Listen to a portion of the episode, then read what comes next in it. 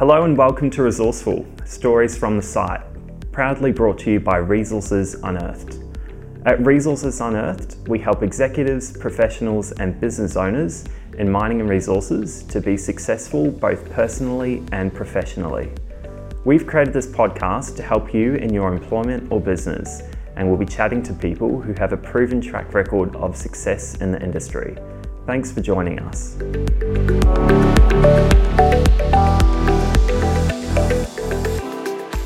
Today, we're joined by Peter Cribb and Josh Hunt, who have worked together for over 25 years, owning and operating their successful business, Resource Strategies.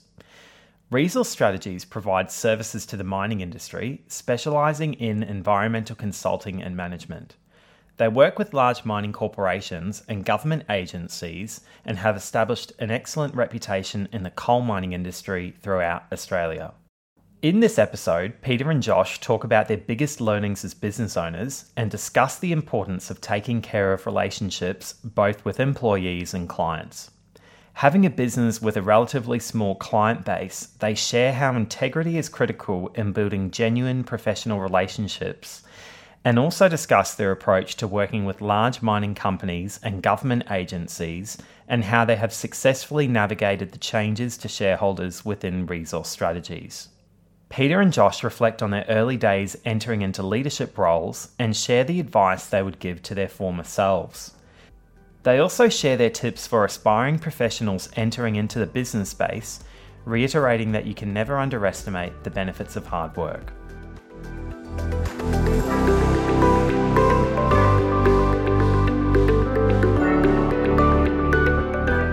Hi, my name is Brett Cribb, Managing Director and founder of Resources Unearthed, and Welcome to Resourceful Stories from the Site. Today we're speaking with two business owners who've owned and operated their business for over 12 years, but have been part of the business since its inception 25 years ago. Their business provides services to the mining and resources industry, particularly specialising in environmental consulting and management. It will soon become clear I've known one of the owners my whole life and the other for over 15 years. The owners are Peter Cribb and Josh Hunt of Resource Strategies.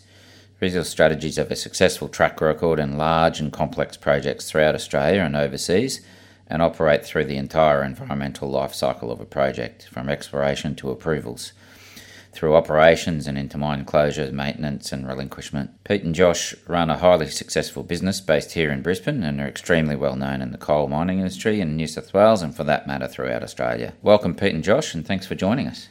Thanks, Brett. Thanks, Brett. Nice to be here. No worries. Thanks, Josh. to uh, kick us off today, could you each give us a bit of a brief overview of how you started in the industry and finishing with your current positions at Resource Strategies? Looks like Josh has got Pete on the hook here. Yeah, so um, I started off in uh, university. I did an agricultural science degree, and my exposure to the industry came during the course of that degree, where um, some of the prac work was done out at an Open Cut Coal Mine. I remember one of the um, senior lecturers there at the time. He was heavily involved in mining rehabilitation. So that's a guy by the name of Professor Clive Bell. who's still around these days, but he was my introduction to the industry. Did the work on the open cut coal mine for one Christmas vacation, living in a caravan at Blackwater which was a cultural experience. And from there, I just was impressed by the way things worked on a mine. It was very integrated, a lot of different disciplines. So I, I, really got a good taste for it there and wanted my career to go that way. So then after that, went from there straight into a um, consultancy called Woodward Clyde at the time. And that consultancy had a mining arm. And that consultancy was where we met, where I met the original owners of our current business we worked for those two guys for oh, since 1992. I think I started there in 92. And then um, Resource Strategies was started in about 97. So I, I started there when those two original owners asked myself and Josh and another to come along and, and work. So been working in the mining industry basically f- from the start of my career. So and now we worked in resource strategies from the beginning, and then the current owners decided they wanted to sell, I became a director back in 2000. Was it 2009? Yeah, about yeah. that time. And, and have been a director since. So, uh, Josh, what about you? I studied in, in Melbourne. I went to Swinburne University of Technology and did civil engineering. And so I graduated in 94, I think it was. And back then in Victoria, it was at the back end of the sort of recession, particularly bad recession in Victoria, and there was no, there was very little work in engineering for civil engineers. Managed to land a job with a company. Uh, which is now ATC Williams, which is a big company in, in tailings design and construction, tailings dam design and construction in Australia. Anyway, landed a job with those guys, and the only real work they had was in mining in Queensland and WA. So to keep a young guy busy like me, they gave me a lot of work in the geotech laboratory and a bit of work in the office. And then an opportunity came to um, do some work in at Century Zinc mine in Queensland. So jumped at that. Great experience. Really enjoyed it. it seemed so exciting. Um, mines, just the scale, the scale of everything, and and all these driven people trying to achieve something. That's where I met Peter. And then from there, I ended up doing a bit of construction work in Singapore, just straight sort of large scale civil construction in the shipping, dry dock side of things. Came back to Australia, moved to Brisbane, and Peter helped me land a job at Woodward Clyde. So that was in 96. And then I was only at Clyde for perhaps about 18 months or so. And then the two heads of the company uh, left and formed Resource Strategies, and they, and they took Peter and, and a couple of others with them. And then I, the, about three months later, they asked me to go across. I was quite hesitant because I didn't know them as well as these guys because I um, hadn't been working there as long. But then about three months after that, they asked me again, and I, I jumped at it. And then my story's been the same as Peter's ever since. So we took, we started talking about taking over in about 2006. So they laid the sort of case to Peter and and Richard and I. And then in 2009, they formalised. Interestingly, that Century Zinc was where Josh met his wife too. Yeah, oh, very good. The same way. We met Nat. Yeah, because she was. Two, so you met two wives. It was very faithful, yeah. Very faithful, that would be. So, what have been your biggest learnings or challenges in business so far, Josh? Big question. First of all, earlier in your career, you learn a lot of technical things and relating to clients and, and colleagues. And then over time, you learn that how valuable that can be to clients if you do it well and you communicate it well and you align yourself with what their needs are. And then over time, as you get more experience, you tend to get more and more into either business development or internal people management. And I think that's something that technical people, like like Peter and I, both come from a technical background that takes you a long time to learn is good people management and also good communication skills to external parties as well. Yeah. It is a strong foundation. A technical background has become quite a valuable foundation for our business. Like there is a need in our business, as probably we'll discover a bit later, to understand how the mining industry works and all the technicalities, which of which there's plenty. And certainly our clients value that technical understanding, that's for sure. It was a very good foundation, accidental foundation, as it turned out. And then, of course, as Josh says, that sort of understanding of how to run a business and how important people are came later. But certainly, that technical foundation was really important. I thought. And, and our business has a very well, I think, relatively small number of clients, but we do a lot of work for that small pool of clients. So that means integrity is critical because these are the same working for the same people for years and years on end. So if you fail to perform or, or say something and do something differently, they won't forget and they won't come back. So we very infrequently pick up new clients. We've been fully occupied now for 20 years. So that's so important is to have a genuine professional relationship with the clients where they can depend on you. And often that also evolves into genuine friendships, but we don't bank on that. Like we think we can get it uh, as long as we're doing a, a, good professional job. That's what's most important. Yeah. Yeah. Yeah.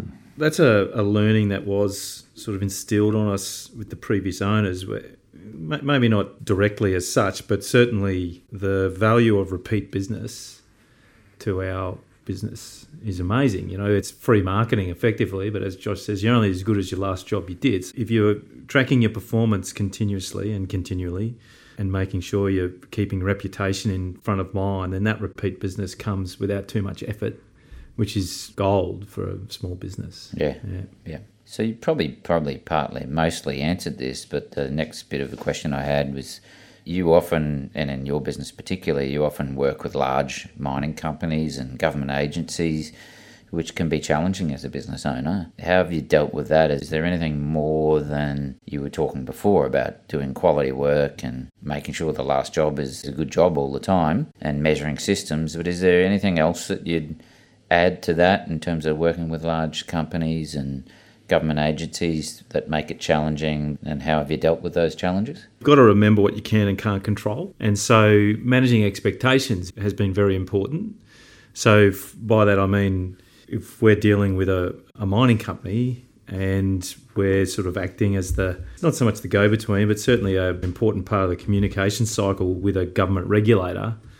And they're saying this is not going to happen as quickly as you can. We, we do as much and as move heaven and earth to get things across the line in terms of approvals for mining projects, but sometimes that can't happen. So, effective communication between those two entities, the government organisations and the mining companies, is really, really important. And making sure that people have a very clear understanding of what we can and can't control is very important for our business. So that's a, an important sort of challenge that we face on just about every job we do. Yeah. Continual communication is critical because if a government agency moves at a pace that's slow, which we all know bureaucracies can for their own reasons, we don't want the client judging us to see that as a non-performance of us. We want them to see that we've done everything we can to move it forward as quickly as possible, and there's nothing more that could be done so that they don't judge us on the bureaucrats' non-performance. We're quite conscious of that. In terms of dealing with big organisations, though, because we do do some commissions for government as well, what we've learned is being a small company and they're a huge you know organisation rel- relative to us. It could be a, a mining company or, or the government. They're never going to change their systems or even bend their systems for us. So, but whether it be health and safety or their financial systems or, or, or, how they want to be, uh, the structure of contracts. We just have to go in there and we have to be nimble and we have to build our systems to meet their requirements or match their systems so that we're not a problem. Our invoices go in in exactly the format they require. We follow to the T all of their health and safety requirements, so we're never on their radar as a problem provider, supplier. That's helped us to stay in position with, with that client to get ongoing work. And in a relationship level, with big companies, a big mining company, what we've learned too is we could be doing a great job, but if we've only got one key contact in that company and that key contact moves on for their own reasons or gets moved on for restructuring purposes or whatever, we could lose all of that effort, all of that fantastic performance because that person's gone and we're starting scratch. So we're very conscious of building multiple relations with the one company. So Peter and I might have a good relationship with someone senior who gives us the original entry into, into the work, but we quickly try and build up relationships between our other staff and that person's other staff on the client side. The way we see it is like we've got more than one point of entry in case the, inevitable yeah. occurs. Yeah, that's absolutely right, and that's worked very well from an internal perspective as well, because that means that some of our not not junior, but some of our less senior people become involved in talking directly with clients, and that when you're young, you know that motivates you. You want to think you're an important part of the team. So if you're talking to the client, then that's a reflection of that. So that works very well and, and serves the purpose Josh was talking about before as well. Yeah, yeah, it helps to train your people as they're coming through, which is good. Yeah, yep. And so, another question if you could each go back to the day that you became directors of Resource Strategies, what advice might you give yourself? it's a big question as well. yeah, me, big questions all around, Pete.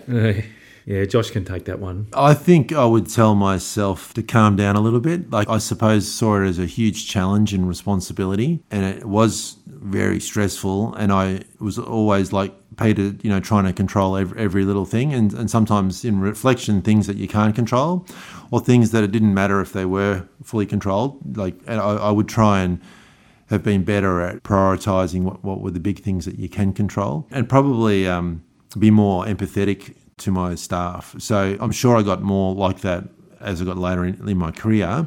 But early early on, I was just your typical sort of driven middle manager that's all of a sudden been promoted, and I cared more about delivering for the client than necessarily the people that were working for you that were essential to what you were doing. It was probably young ego, but also just anxiety driven mm. performance anxiety. Yeah. Yeah, it was a big thing at the time Yeah. when, when that directorship was offered to us. We it had been talked about for a long time. It finally culminated in, and was formalised, and, and you just I remember thinking, well, we've got to do this right. You know, you don't get too many chances, so you, you put a lot of effort into it. Yeah. I remember just being stressed a lot about it. But effectively, as you grow into those roles and you become a lot more comfortable with it, you do change the way and you look back at the things you could have done differently. And certainly one of those I would have done would, would have just been just enjoy the moment. You know, there's, there's some certain situations that we got put in where I remember being very stressed about and just now I look back and think, geez, that was fun. You know, that was actually quite fun. You know, you didn't have to stress so much about it. It was exciting. Yeah. Yeah, you're going to get up at 4 a.m. for the flight, but it's going to be a great day. You're going to learn a lot. You know, those type of things. If I just slowed down and realised for what it was, it might have been a bit more enjoyable and Yeah, might have learned it even more. You know, would have, I think we had much more support network around us than what we realised and than what we utilised. So the previous owners that I'm sure we'll get to, but Yeah. Peter and Chris, they were ready and willing to help us as much as we wanted because they didn't want to just disappear. They wanted to maintain some interest in business and being mentally challenged and engaged. We probably were too quick just to say, okay, we're taking over now. See you later, guys. We did involve one, more, Chris, you know, more and more down the track. And we probably could have leaned on each other more too, like the three of us. So that in 2009 there was three directors. So we, on reflection, could have just worked more closely together, sharing load, because we all had different spikes in stress and pressure Yeah. depending on our timing of our deliverables. And, and we often just sort of wore it individually. yeah, Yeah. Hmm. we could have integrated that a lot better. Yeah. yeah. So, are there any key values or practices that you as directors like to focus on within resource strategies to support your business and project delivery?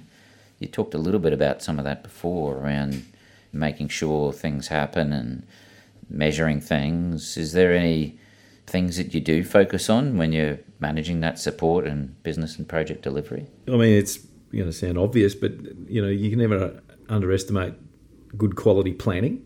Hmm. The hour spent planning is going to save you a lot of time, and our commodity that we deal in is time. So, you know, if we want a very smoothly running business and where all effective communication and so on, quality planning goes a long way to achieving that. So, that's for all aspects of the business, whether it's you know client relationship, sort of business development management to internal resourcing for project delivery to you know financial performance of the of the business, you know paying tax on time and all the rest of it. So that's not to be underestimated. I don't think good quality planning.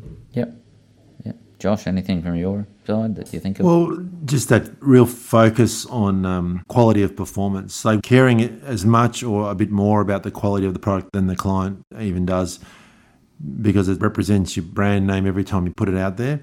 That's absolutely core to what we do, and, and we have really good internal practices that we inherited from the previous or learned working under the previous owners, and then have continued to apply but practices that build around making sure that the product aligns with the expectation for the for the deliverable, like in terms of scope, but also the quality of the product is, is up to up to scratch, and that's essential. It was funny; it was only in the last couple of years that we actually sat down as a team and put together a values statement. So, although you'd like to think in a in a small company with a good, strong culture, you all understand it, but we hadn't sort of really sat down and written it down, which is a mistake probably, but we, we survived.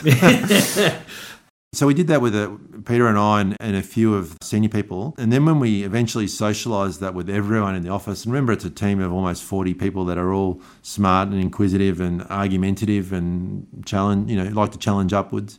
And we expected that to go out there and have trigger a whole lot of debate about the relevance or the accuracy of the values. And we basically got um, surprisingly a high level of, of agreement. Yeah, yeah. People just nodding and Wh- saying Which, that's, which was that great. good. Yeah. Yeah. we were ready to change it if people came forward. yeah, yeah, with Yeah, yeah, or add to it or whatever, or subtract. Yeah, yeah, I think that's a, another thing that, that has come up is the, you know, our clients come back to us because we're quite proactive with the way we deal with things. So it's looking at what can be done next, and that that serves the purpose to for our business because you know you you always want to know that there's some more work coming in the door.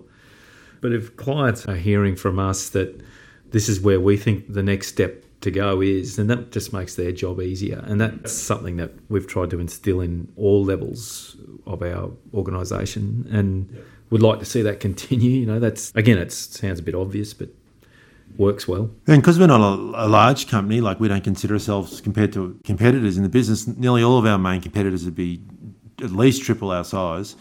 We can be nimble. And so, like what Peter just said, with suggesting, and through the planning element that he also mentioned, but suggesting to a client, well, okay, we've done this, but you could be pre preparing these next three steps. Because we've been in a fortunate position to be always very busy, we can be suggesting to them, this, this is what you need to do this is what you you can do yourselves, and we're happy just to help you scope it, and you do it. If you haven't got the budget for it, or if you think that's over servicing, we're happy just to suggest what you include, give you examples of where we've done it before, but we're okay if it's not a commission for us.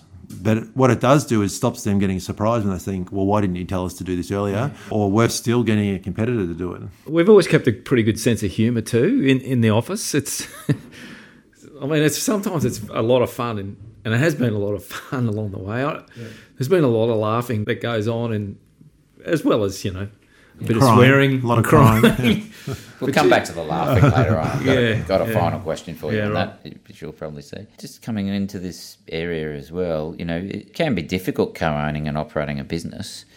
So, for our listeners out there that might be struggling with a partner in business, not that I'm suggesting you've ever struggled with a partner in business, but are there any areas where you guys disagree on when it comes to running resource strategies? And how do you compromise? How did you decide the best way forward? Is there any sort of things that have ever come up there where you recognise that you might disagree with something and you go, okay, well, how did I resolve this? What's the way forward? I reckon Josh and I have been quite fortunate to be pretty aligned on just about everything. So we, we share common values. So that definitely helps. But also for our business, Josh and I worked together for a long time, over a decade, before we actually became business partners. Yeah. That's not to be underestimated either. That just means you know each other's strengths and weaknesses and so on. I don't think we've ever had a stand up shouting match with each other. That's never been. There's been odd disagreements and so on. But yeah. same same with um, Richard, who I, Richard, you're going to get to. We I can't ever remember having an unresolved debate with him in regards to the conduct of the business. The closest that really came to was um, sometimes when you were all really busy and you were competing for resources. Yeah, that's, that's because we, like I said earlier, we're often resource constrained. Yeah. So it would mean like one project or another would have to sort of carry extra load until until another project finished. But we always just worked that out. You work out which client was pushing for it the hardest or needed it for their business needs, and then it fell into place. It was yeah, yeah those sort of discussions were always uh, you know park Josh at the door and park Peter at the door and Richard at the time as well, and think what's best for the company, and it had to be company focused. Mm. So the best outcome was for the company, not just for the individual. So that helped us through it, I think. When you did it that way, that Peter explained, it became quite obvious, like yeah. often and I imagine other companies have a lot of conflict or debate when it becomes maybe to uh, large financial decisions, like investing in, I don't know, software or, or, or, a bigger office or buying their office space or something like that. But the way the company was, it really, we leased our tenancy. We didn't own anything other than the computers on the desks, really, or we don't even own the fit out. And we've only ever really invested in response to a need. So we're putting in some more workstations because we've employed more people because we've got a, a, bigger project that needed more people. So it's sort of always been quite obvious. I, I can't ever remember having debate over that, even. Very, yeah. very much. Yeah. Very much Maybe just been lucky. Oh, I will grown slowly. Yeah. Probably also communicating regularly. You know, the way you talk, you are all communicating pretty regularly. So that communication breeds familiarity with where your problems are and being able to help each other with it. Yeah. Um, like you said to start with, in the early days, you could have lent on each other a little bit more than you actually did, and over time, you work that out and you continue to do it, which is why you don't have problems in your business. Yeah. A good level of respect between you know between us as well. Like when issues arise and there's potential for conflict, you can't fly off the handle. You got to think about where that other person's coming from and so on. So it's just a basics of conflict resolution, I guess. But it's definitely helped to know each other a lot and well before entering that directorship and ownership partnership. Know your partner well. So, do you have any tips for managers or professionals in the industry and not just yours, but where they are in professional or mining and resources space, whatever it might be, and those tips and how those tips could help or assist professionals who are aspiring to enter into the business world themselves. Anything you'd sort of say, you know, cast your mind back to being an employee and then becoming a business owner. Talk Yeah. about one thing about taking it a bit easier. What are any other oh, tips? Oh, tips would be don't be afraid of it. Hard work with a goal in mind. If you've got a clear goal that you want to become a business owner, you need to be satisfied that that hard work is going to serve that goal. I remember working weekend upon weekend upon weekend with that view in mind. You know, that was what it was for. And it's turned out that way. You hear that a lot, don't you? That never underestimate the value of hard work. Well, absolutely, yeah. I don't think we were in any way entrepreneurial. So I know talking to some people nowadays, they assume that we started the business because it's been a long time. But we weren't entrepreneurial. We just worked hard for two guys that had already formed a small, successful business. And then we were there ready and waiting and skilled up by them when they wanted to make a transition out.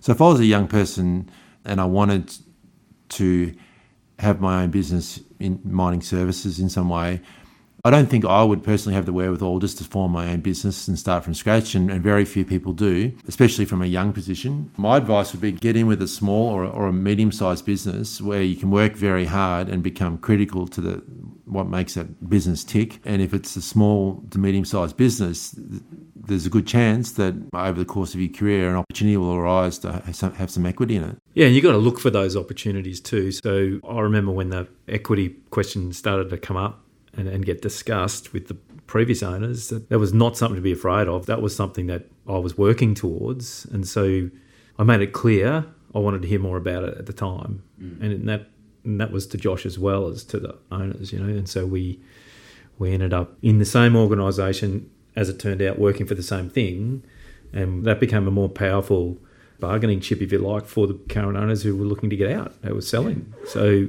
you know, from their perspective, it was an easy was an easy equation because they had three people who were willing to do the work, who were willing to buy, who were willing to do what it, do what it took.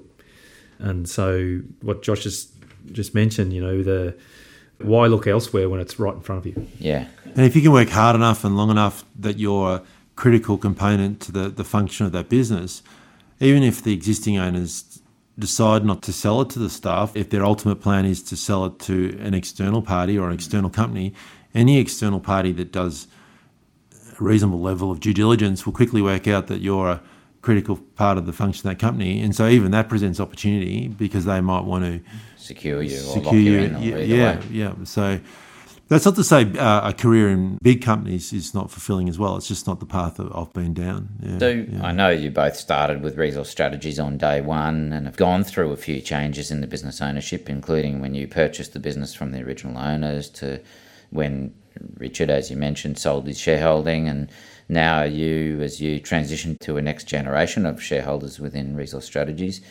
To me, each event seems to have run fairly seamlessly. It's been successful for everyone involved. Could you elaborate on how you manage some of those changes to get the best outcomes for everyone and some of the challenges you faced and how you resolved them?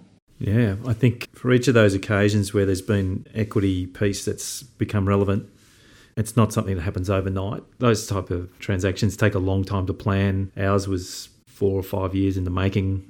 Richard's wasn't so much. Richard made his choice to sell his equity, and, and that was dealt with relatively cleanly because we had a good quality shareholder agreement in place, and that became the recipe to follow. You know, so there's a learning in that, making sure you've got a company constitution and shareholders agreement.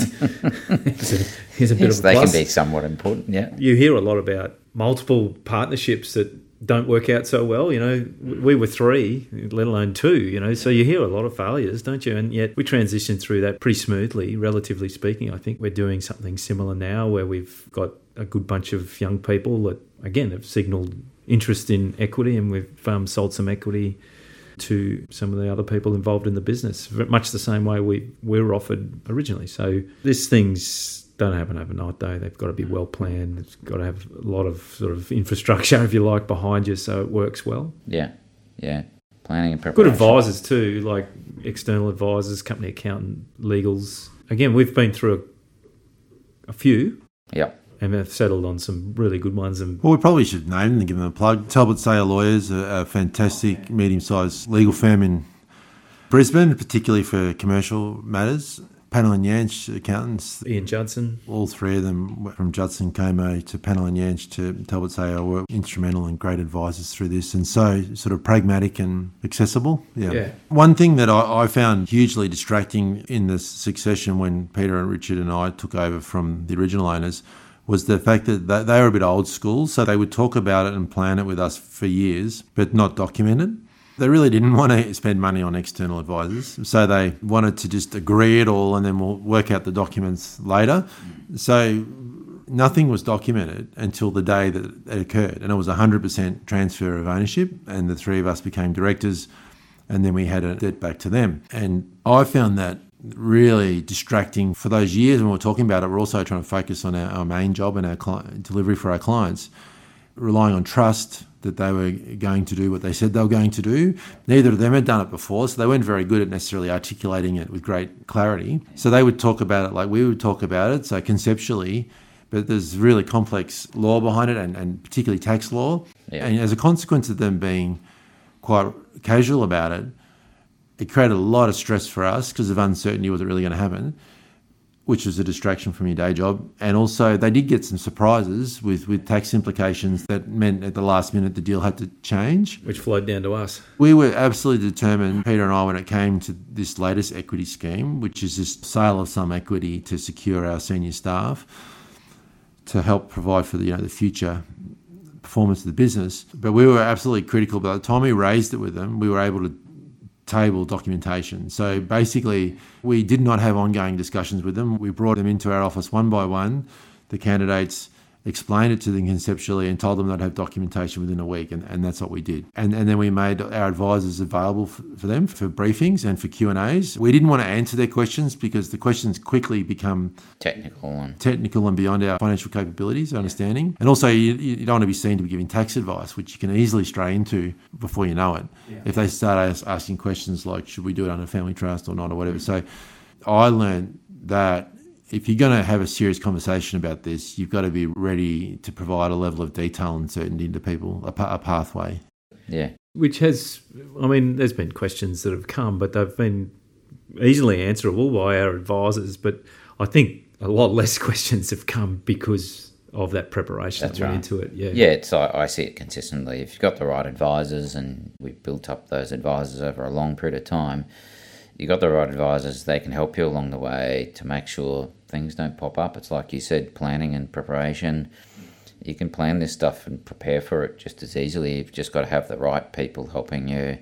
And, you know, as you found along the way, there are some people who might be able to do this stuff. They can technically do it, but they're not very good at explaining it and helping you get to the bottom because maybe their service mentality isn't quite as good as well, you know. So, certainly what we find in dealing in businesses with other professionals is they've also got to have a lot of follow through. They may well be able to answer the technical questions, but if they don't follow it through and help you with it and actually understand what your problem actually is, as you said, communicate, then you're wasting your time. So, yeah, it's really important to have those right professionals. We wasted quite a bit of time and money trying to go to some of the big companies. Shouldn't name them, but like some of the big, well-known national accounting firms. But really, what they wanted to do was sell you a package off the shelf Yeah. of a employee share scheme. And have you make your mind up yourself. Yeah, and then off you go, and basically be ready to explain it to your staff. Where we didn't feel comfortable with that at all, so we, we wanted advisors where we were more important to their business. So they were smaller companies, and we were a significant client for them, and, and they could dedicate the resource to it. Yeah. yeah, I certainly recall some of the conversations, and the,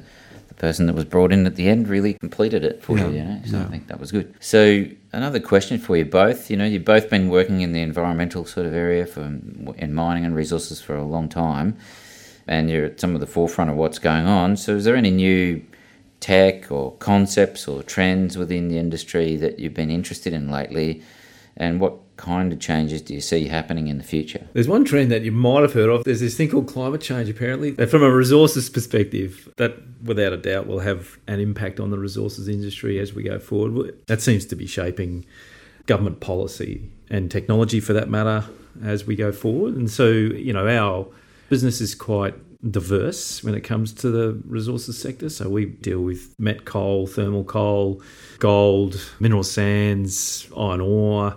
You know, we're commodity diverse and open cut and underground mining as well. So we're quite well placed for that, if trend, if that's what you want to call it, into the future, I think. And we're also exposing ourselves to the energy side of things as well. So making a conscious shift across to that so we can hopefully participate in some of the renewables sort of sector activity from an environmental approvals perspective. That's a big one. The big one is just acceptability of thermal coal. What's government's view going to be on that going forward? To what degree are they going to support or stymie the development of that part of the, of the industry. And at the moment, I think they're still making their mind up. they seem to be deciding it on a project by project basis rather than on a whole of state or whole of country level, and then creating policy or law and then working backwards from that. Instead, we get inconsistent decisions on a project level in different states. Yeah, yeah. So, my final question for both of you this is one I ask everyone. What's your funniest or most memorable story from the site? Josh, I'll start with you. Can't remember, we can flick over to Pete. Yeah, probably flick over to Pete. Okay, well, here we go. Pete, Pete always gets the good ones. Yeah. So here we go, Pete. You, well, you can was, start this ball rolling. Brett, I was got to say I was very disappointed when you gave me the information and briefing about today because it said you can't swear, yeah. and that's cut like ninety percent of my stories out, which is a real shame. but there was one particular story, and Josh, you were there, mate, at the time. We were literally on the site at this project that had just started up, and it was early days of RS, and we were down there with the new environmental manager at the time. His name started with Dave. Yeah, I mean, I know the story now. Yeah. And then I was driving. we we the three of us were in this Hilux Ute, and we were driving around, just having a site tour. I think it had been raining. Yeah, it had been raining, and we were literally in a clear paddock except for one tree. And the the vehicle track we were driving on it, sure, it went past the tree, but it didn't go into the tree, which is where we ended up. We ended up hitting the tree. we were driving at like 40 k's an hour, and we ended up literally hitting the tree. And Dave was driving, and he, he apologised, and Josh and I just, oh my god, I, I, don't know about you, mate. I was dying inside. I was laughing my head off inside. It was this guy was new, and we were trying to, you know, have a good relationship with him, and he oh. must have fallen asleep or something because it was it, this paddock. This paddock was kilometres across. Oh, it was. there was nothing in it. Flat as a, savannah. Flat as a tack, with one sad old tree in the middle. He's gone. Boom. He must. He must have fallen asleep. Or, but we're all talking in the cab. But it was a long day. Yeah. Yeah. Anything you can remember, well, Josh? I don't have a great story for you at all. But the most memorable parts of this job have been yes, some of the um, interesting parts of the world you get to go and visit, and places that you'd never otherwise see. So I remember doing some work in Queensland at um, Cannington, so the lead mine, and they were looking at all sorts of plans. But part of that included walking along in, in the dry season some of those really complex and extensive riverbed systems and exploring those, and just walking along in those in those environments, thinking how amazing it was and how if it wasn't for this job you just wouldn't oh, yeah. get exposure to that sort of part of the world so. Mm. When i look back the things that i reflect on the most seem to be just remembering some of the places you visited and being out in the bush. The industry is good for that. It gives you a window into Australia that I'd say ninety percent of Australians don't have a clue. You know, no, no. It's it's a really good industry for getting to know Australia and those regions that you end up at. The mining industry prevails within, so it's a great opportunity. Yeah. Yeah, and there's plenty of characters out there. You've only got to listen to Laura's oh, yeah. podcast talking about uh, sniffing out toilets, and we'll soon see that'll be for our listeners to go back and listen to. So, Pete and Josh, thanks for joining us today and for giving our listeners some insight into the world of the business owner. It's been great to have you here, so thanks very much. All right, That's a pleasure, Brett. No problems. So, for those listening, if you'd like some more information on resource strategies, you can find their website at resourcestrategies.com.au, surprisingly. Thanks for listening, and if you have a spare minute, we'd love you to leave us a review via your favourite platform and subscribe so you don't miss an episode. Thank you.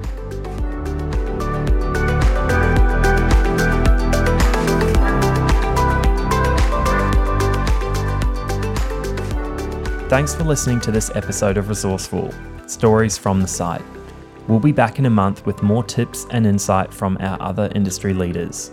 We'd love to connect with you. You can find us on all the usual social channels and our website, resourcesunearthed.com.au. Make sure to subscribe to our podcast on your favourite platform so you never miss an episode.